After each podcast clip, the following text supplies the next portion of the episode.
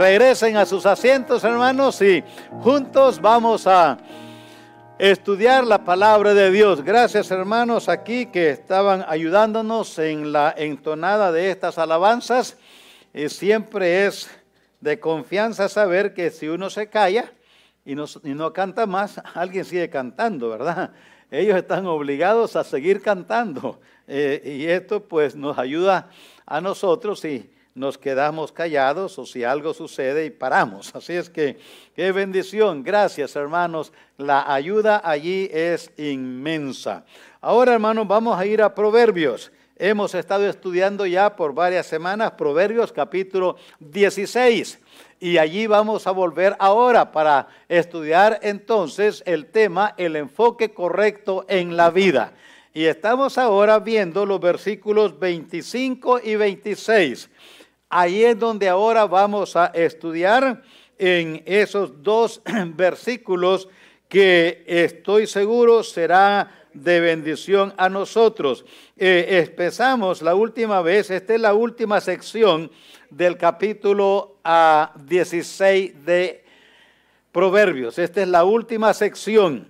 Eh, la hemos dividido en cuatro secciones.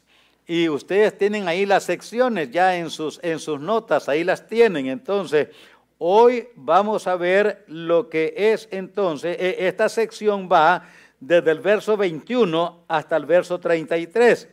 Dios guía nuestro camino si le permitimos. Y vimos, verso 21 al 24, una jornada fructífera. Y ya vimos allí lo que significa esa jornada ah, este, fructífera. Ahora, los bosquejos cambian, hermanos. Si usted quiere tener todo, entonces tiene que guardar conforme van saliendo, porque cada miércoles va dejando cierta información afuera en el bosquejo, porque la tiene ya en otro y alcanza la nueva, la nueva información. Como en esto ya se quitó una parte que tuvimos el miércoles pasado y ahora estamos añadiendo nueva información que tiene que ver con los versos 25 al 26. Versos 25 al 26. Dice, hay camino que parece derecho al hombre, pero su camino es de muerte. El alma del que trabaja, trabaja para sí, porque su boca le estimula. Vamos a ver ahora, hermanos, esta parte que vamos a eh, señalarla o titularla, la jornada egocéntrica. Eso es lo que parece verse aquí en los versos 26, 25 y 26. Una jornada egocéntrica. Y lo primero que vemos aquí es que, ahora ya entendemos lo que es una, la palabra egocéntrico. Es egoísta. Es alguien es algo centrado en nosotros. Por eso ego céntrico, centrado en uno mismo. Las cosas giran alrededor de uno. Eso es egocentrismo. Hay dos maneras que uno puede ah, eh, actuar. O egocéntrico alrededor de nosotros o cristocéntrico alrededor de Dios. Esas dos maneras son las únicas dos maneras que hay para funcionar. O estamos actuando, viviendo teocéntricamente, le llaman también teocéntrico. Teo es Dios. Entonces, teo Dios céntrico, Dios es el centro. O egocéntrico, ve el hombre, el ego, nuestro propio yo. Entonces giramos alrededor de nosotros. Lo que vamos a ver esta noche rápidamente es una jornada egocéntrica. Lo primero que aprendemos aquí en el versículo 25 es que esta jornada es engañosa. Es engañosa. Noten lo que dice. Hay camino que parece derecho al hombre, pero su fin es camino de muerte. Entonces, lo primero que vemos es que es una jornada engañosa, porque parece derecho, pero no es. Ahora, es engañosa básicamente a la persona misma, porque note que dice al hombre, o sea, al ser humano. Es engañosa a la persona porque se evalúa a sí mismo. Esta es la idea aquí, se evalúa a sí mismo. Obviamente, hermanos, la opinión acerca de sí mismo siempre es parcial a nosotros mismos.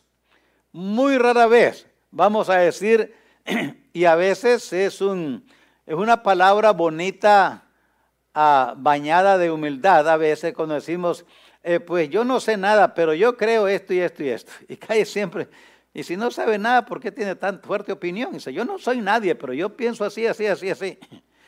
Pero la expresión, yo no soy nadie, es nada más una, una, un, un poquito encima el cake allí para ver que se vea bonito. Pero no, eh, rara vez nuestra opinión de sí mismo es imparcial, casi siempre es parcial.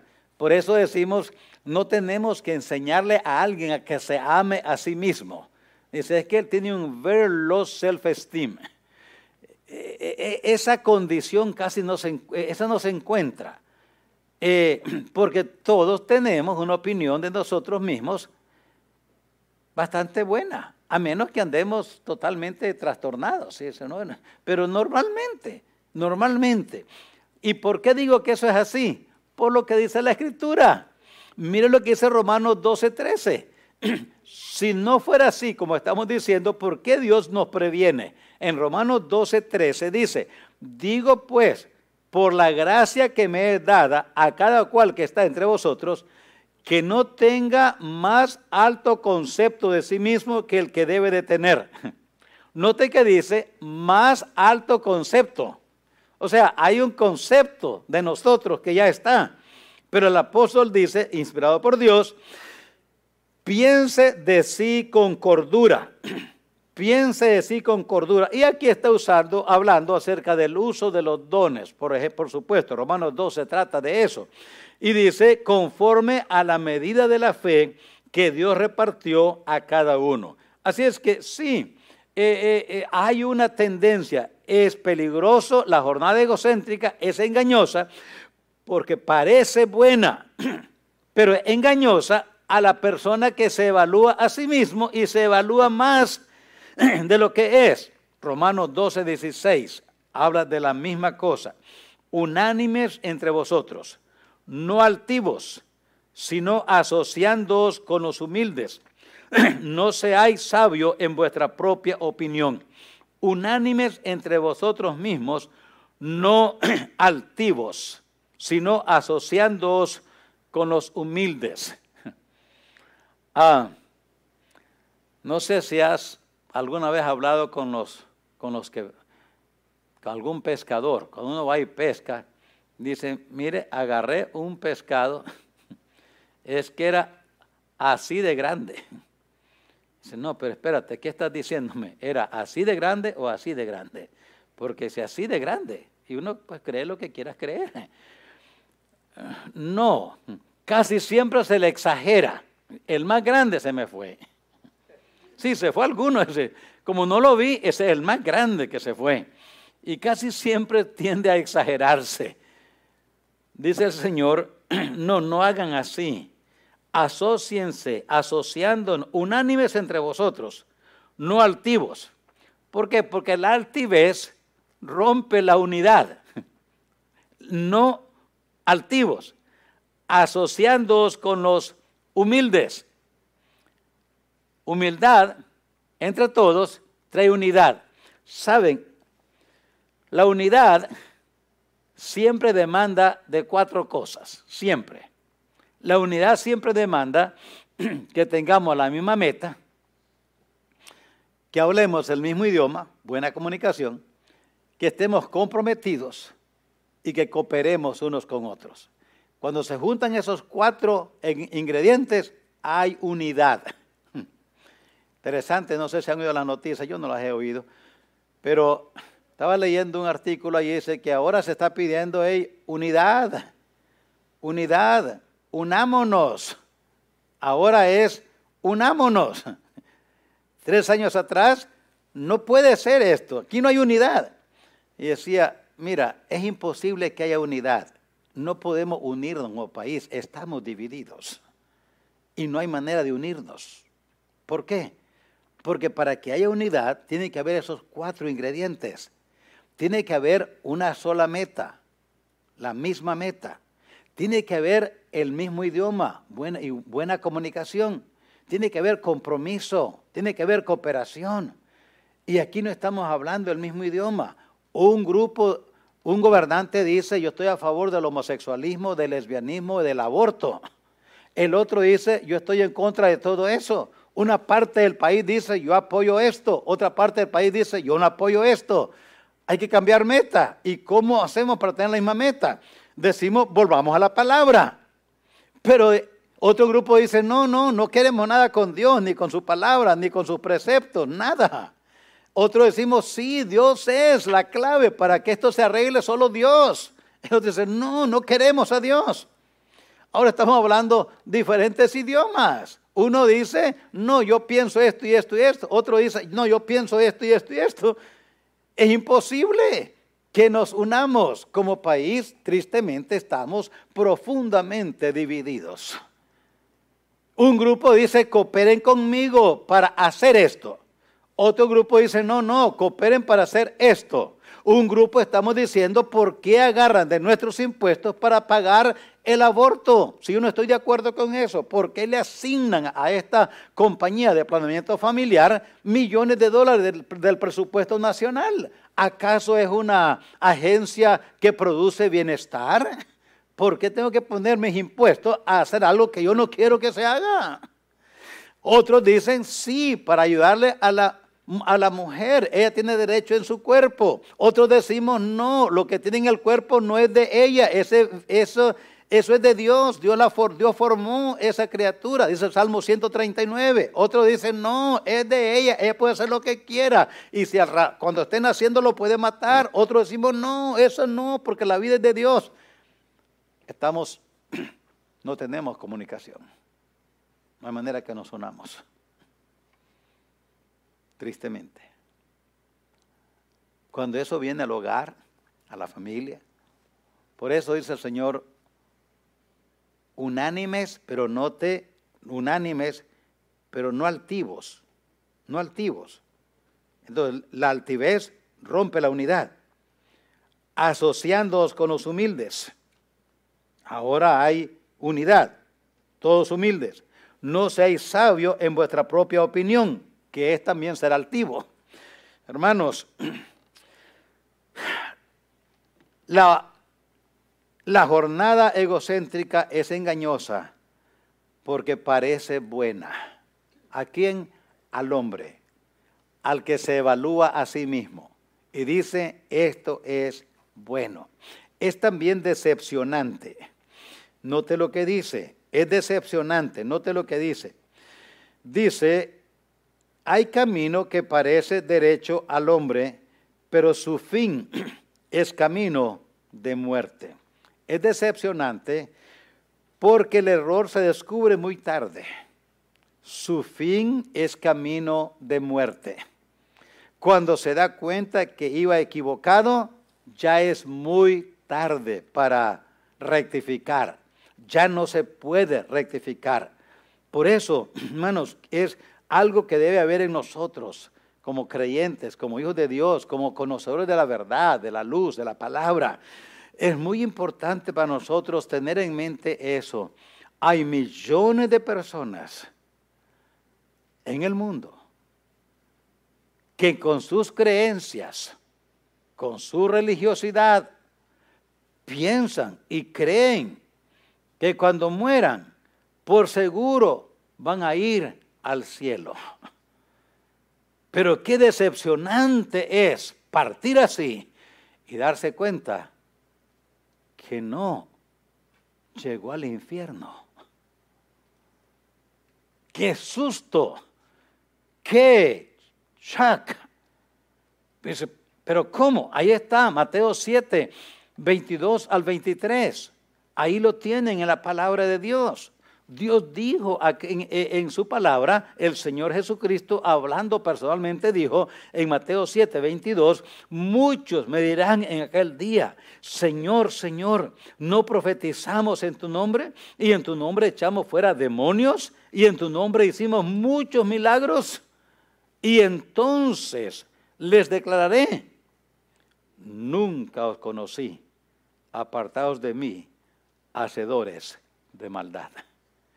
Estas personas pensaban que con todo lo que ellos habían hecho, ves, profetizaban, echaban fuera demonios, hicieron hasta milagros. Seguro que nosotros tenemos el poder de Dios, vamos al cielo. Y como les dije ayer, el domingo, a Janes y Jambres probablemente eran de los brujos que Faraón usaba para imitar a Moisés. La Biblia dice que lo imitaron, que hicieron también lo mismo al principio, lo mismo que Moisés hacía. Cuando llegó al tiempo al milagro de los piojos, ahí ya no pudieron, ya ellos no pudieron repetir ese, era imposible. Pero hermanos, muy importante para nosotros, tanto los aquí presentes como cada oyente a través de la transmisión, examinarse a sí mismo y estar seguro. Y contestarnos la pregunta, ¿por qué creo yo que cuando muera voy al cielo? ¿Por qué? Y entonces estar seguro que en el corazón nuestro palpita esa seguridad por eso es que yo constantemente, constantemente les pregunto y pregunto, ¿usted recuerda a dónde estaba cuando se entregó al Señor? ¿Usted recuerda más o menos la hora cuando usted se entregó al Señor? ¿Recuerda el lugar? ¿Estaba en el campo, en la ciudad? ¿Estaba en un edificio así? ¿Estaba en su casa? Porque cada persona que ha nacido de nuevo, recordamos esa experiencia. Esa experiencia no se olvida, hermanos. No se olvida, aunque la tomamos a los nueve años, a los diez años, once, se recuerda. Por eso es importante. ¿Por qué? Porque, hermanos, la jornada egocéntrica es decepcionante.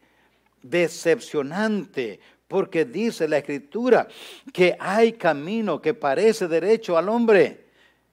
A él le parece derecho, pero para Dios no era derecho para Dios estaba torcido y su fin entonces es muerte. La paga del pecado es muerte. Esa persona nunca nació otra vez, nunca nació otra vez. Y debido a eso, la paga del pecado es muerte. ¿Por qué las personas que no se entregan al Señor van al infierno? No es por ningún pecado que cometieron es por la condición en que nacimos. Nacimos separados de Dios. Esa es la carne. Carne es una condición. No es un pecado. No, que cometimos ay, este pecado ya me hizo carnal. No. Carne, en la Biblia, dije la clase y lo repito para ustedes, en la, en la Biblia hay tres usos de la palabra carne. Carne se refiere a familia. Por eso aquí decimos, ah, es mi carnal. ¿Qué decimos con eso? Cuando decimos, ah, él es mi carnal. ¿Qué decimos? Es mi hermano, es mi hermano. Inmediatamente es mi hermano. En la, en la Biblia la palabra carne se refiere a familia. Dos, se refiere a lo que cubre los huesos. Todo lo que cubre nuestro interior tiene un forro puesto por Dios y a ese forro se le llama carne. ¿Okay? Si nos quitamos la carne, queda el esqueleto. ¿Sabe qué hace las radiografías? Elimina la carne y sale puro esqueleto. Ese, si quitamos la carne, queda esqueleto. Entonces, la carne es lo que cubre nuestro esqueleto. Y tres, carne es una condición. La condición en que nacemos separados de Dios. Separados de Dios. No tenemos nada de naturaleza divina. Nada. Nada. Cuando nacemos de nuevo, Dios nos da una otra naturaleza, nueva naturaleza. Y en ese, por eso el Señor le dijo a Nicodemo en Juan capítulo 3, tienes que nacer otra vez.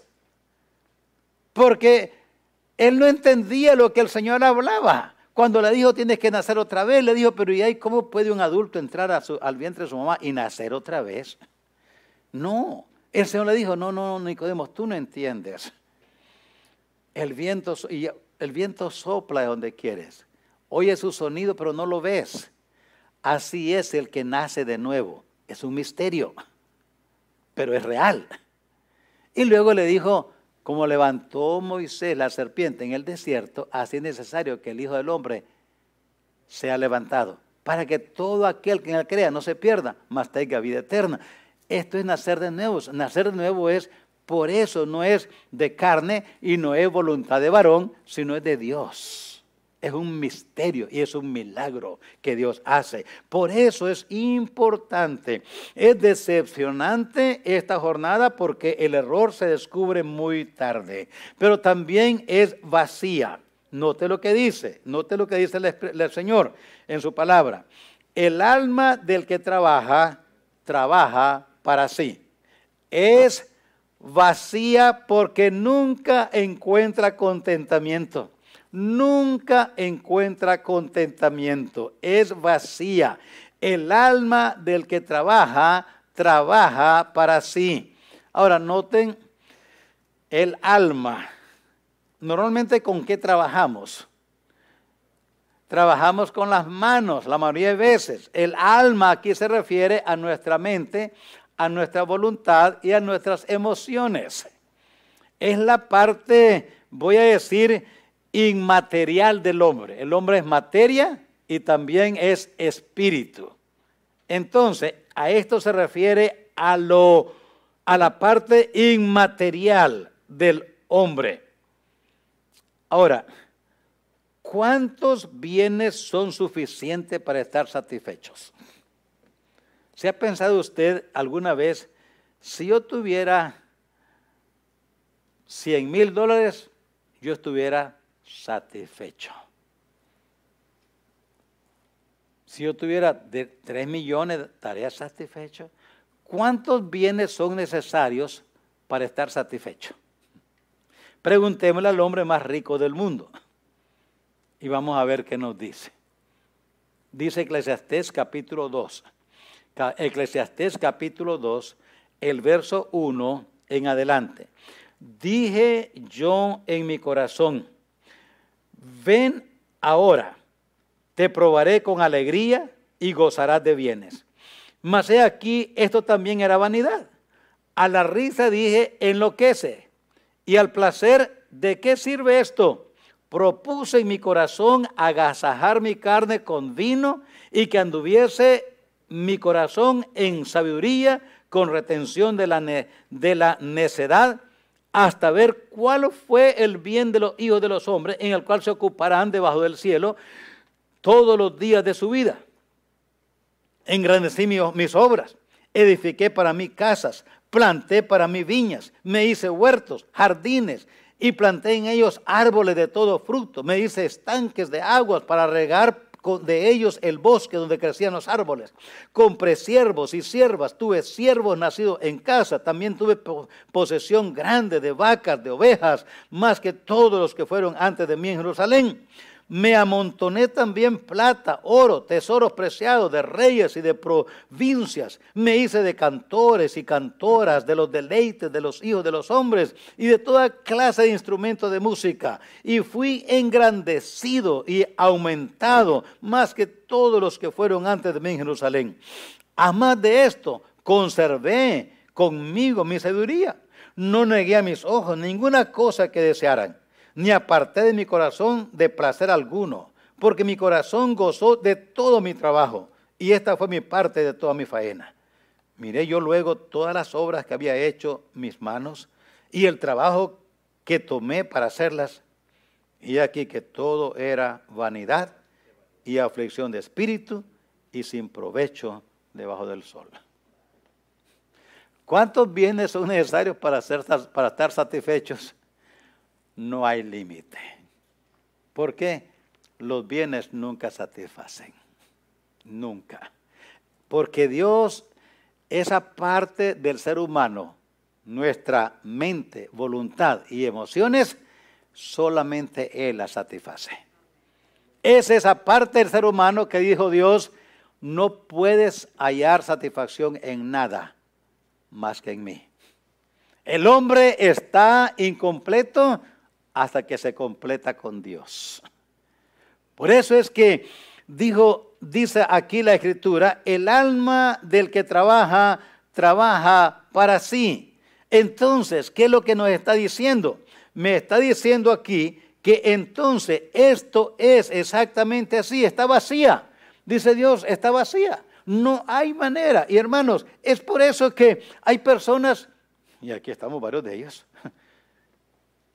sin bienes, pero estamos contentísimos. ¿O no?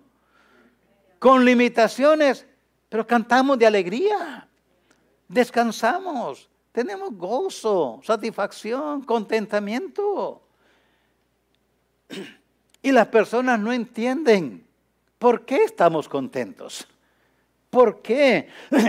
el carcelero no entendían los soldados que cuidaban allí a los apóstoles en la cárcel, no entendía por qué cantaban. Estaban con sus pies y sus manos metidos en el cepo y en la cárcel más profunda. Y todavía estaban cantando. ¿Por qué? Porque hermano, estaban contentos en Dios, satisfechos en Dios. Por eso es importante notar en qué, cómo está nuestra jornada. Y lo último, hermanos, para terminar, esa jornada es humanista.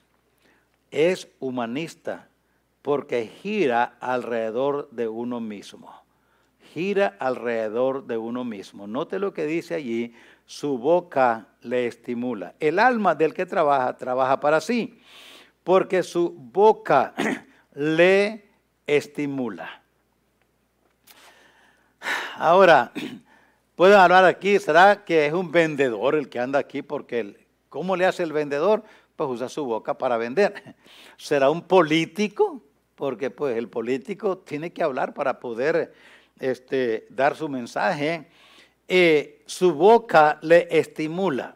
Pero también puede ser alguien que tiene bienes y que quiere bienes para vanagloria de sí mismo, para decir, yo tengo, yo puedo, esto es mío, miren lo que yo he hecho. Quiere bienes quizás para probar que es alguien para nomás decir yo soy alguien. Es fue el problema de Nabucodonosor. Nabucodonosor tenía una filosofía totalmente humanista. Por eso en Daniel 4.30 ustedes leen lo que sucedió allí. En Daniel 4.30 es cuando el rey habló y habló para decir, alabarse a sí mismo en gran manera. Dijo claramente allí, esta es la gran Babilonia que yo edifiqué para casa real, con la fuerza de mi poder y para gloria de mi majestad.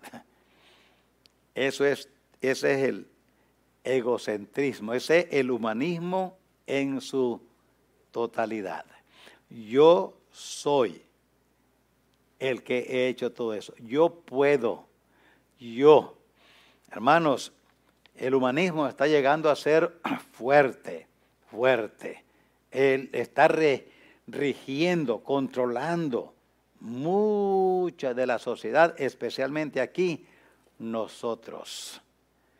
Saben, hay otros países donde hay poca gente se logra divertir, como nos divertimos nosotros aquí en América.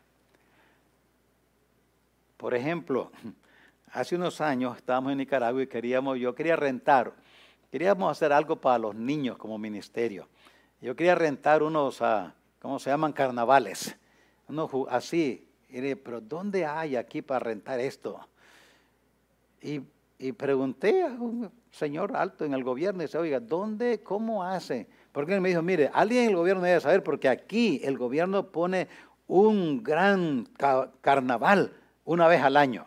Así es que hablé con un señor ahí, eh, un amigo que estaba bien conectado con el gobierno, y le dije, ¿dónde rentan? ¿Dónde se renta para hacer un carnaval así? Poner así eh, juegos para los niños. Yo quiero hacer algo para ellos así. Me dijo, no, pastor, aquí en Nicaragua no va a hallar, en ningún lugar va a eso. Aquí no hay. Este, esos que vienen los traen del Salvador. Pero aquí en el país no hay en ninguna parte. Y yo pensé, qué triste los niños aquí. Una vez al año traen eso y hay que pagar para poder subirse y dar vuelta allí. Yo pensaba, wow, ¿cómo estamos en América? Bien chiflados.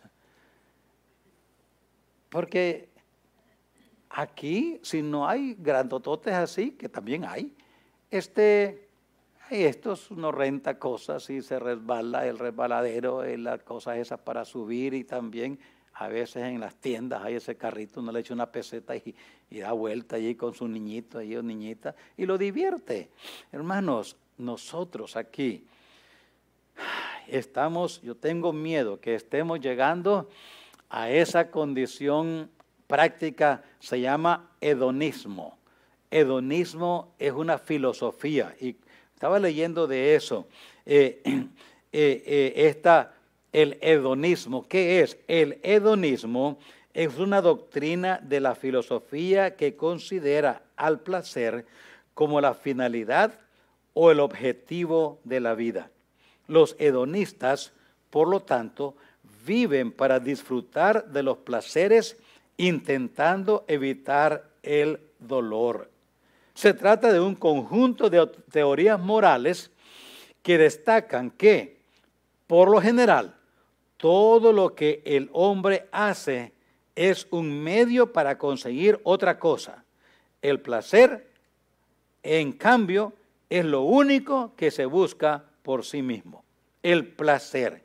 En concreto, esta filosofía que establece como objetivo de la vida el placer de los sentidos fue impulsada por el filósofo griego Epicuro, e, Epicuro de Samos o Epicuro de Samos, que vivió en el periodo comprendido entre los siglos 4 y 3 a.C.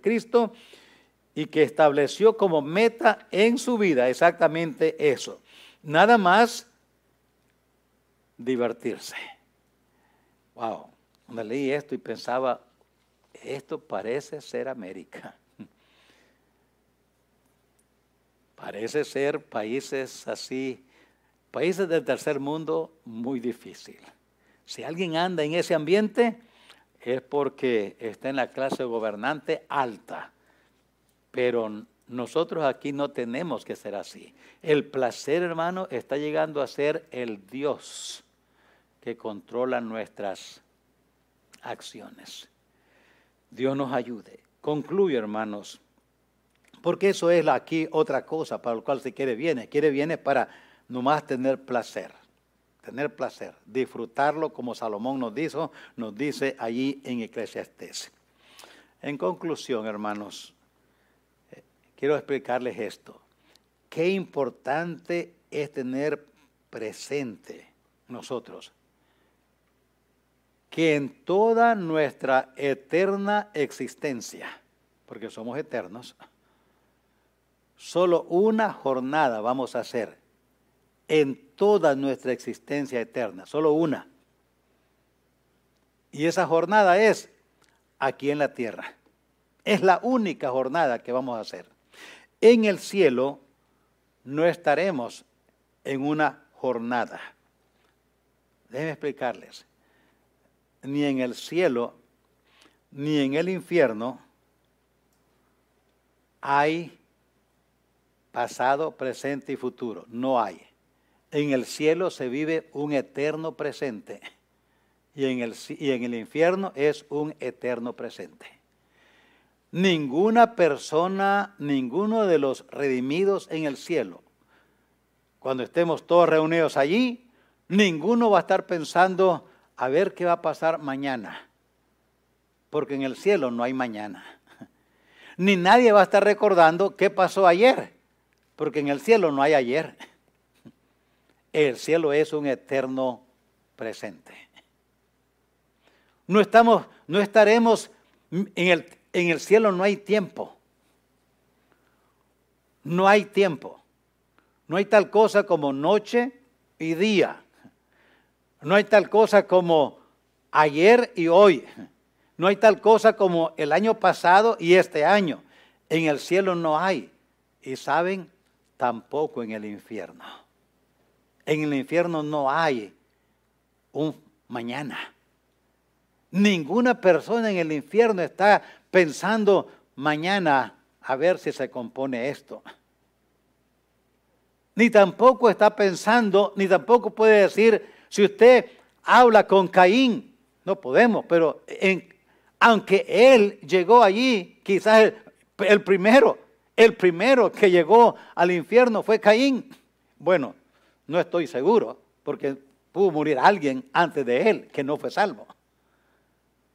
Pero si fuéramos y hablamos con la primera persona que fue condenada al infierno por su pecado, y le decimos, ¿cuándo llegaste tú aquí?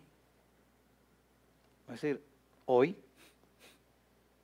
porque en su mente no hay ayer, ni hay mañana. El cielo es un eterno presente y el infierno es un eterno presente. No hay tal cosa como mañana ni como ayer.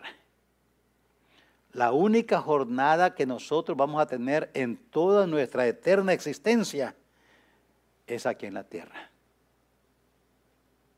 Solamente.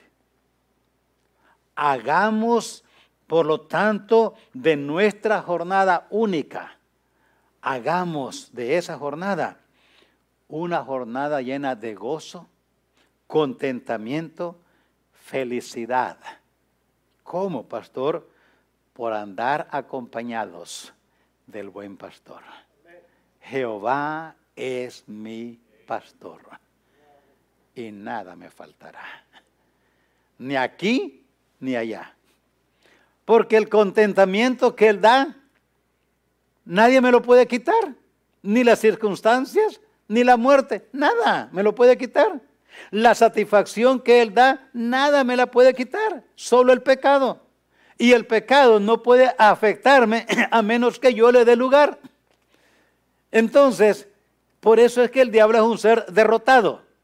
Porque cuando una persona se entrega a Cristo, dice, pasa del reino de las tinieblas al reino de su amado Hijo, al reino de luz. Y ahí quedamos eternamente. El único lugar donde, y en nuestra jornada, el único lugar donde hay jornada del humano es aquí en la tierra. Y es una vez. Nunca más haremos otra jornada. Jamás en nuestra eterna existencia. Digo eterna porque somos eternos. Cuando Dios sopló en el hombre aliento de vida, eso compartió con nosotros su eternidad.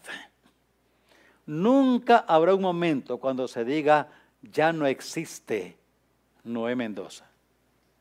Sí, no existe aquí en la tierra, pero existe.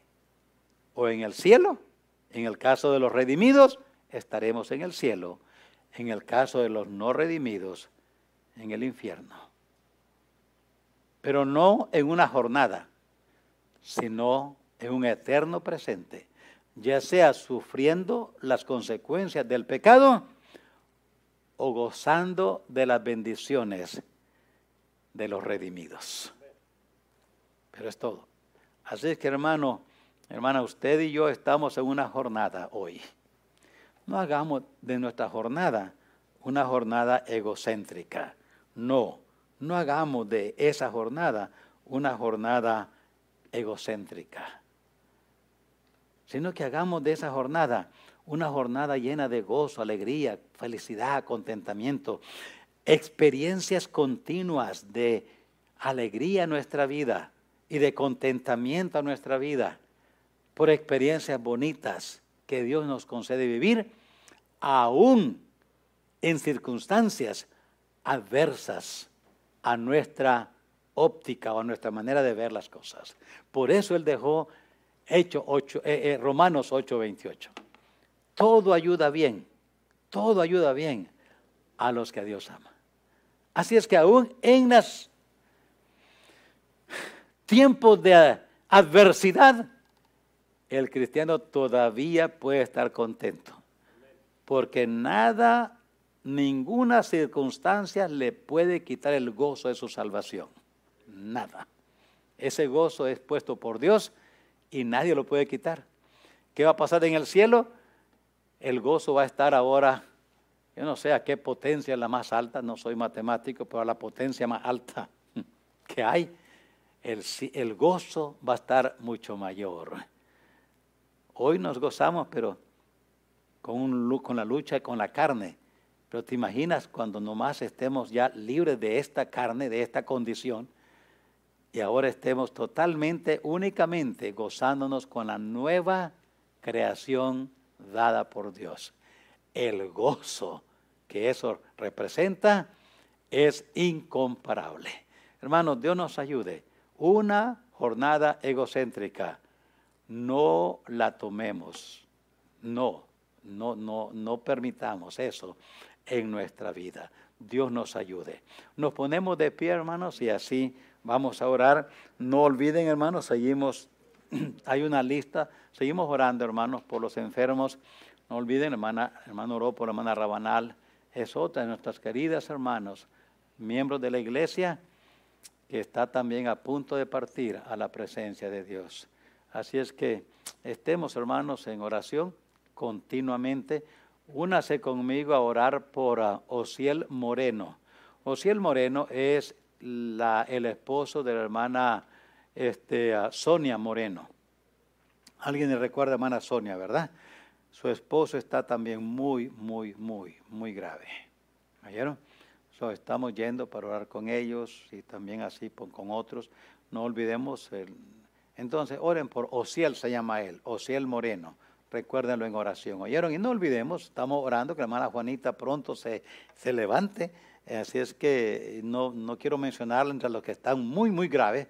Nuestra hermana Juanita López, estamos orando que pronto un día de esto vamos a ver aquí, en la casa de Dios. Estamos orando que así va a ser. Dios nos conceda esa bendición. Vamos a orar y estamos despedidos.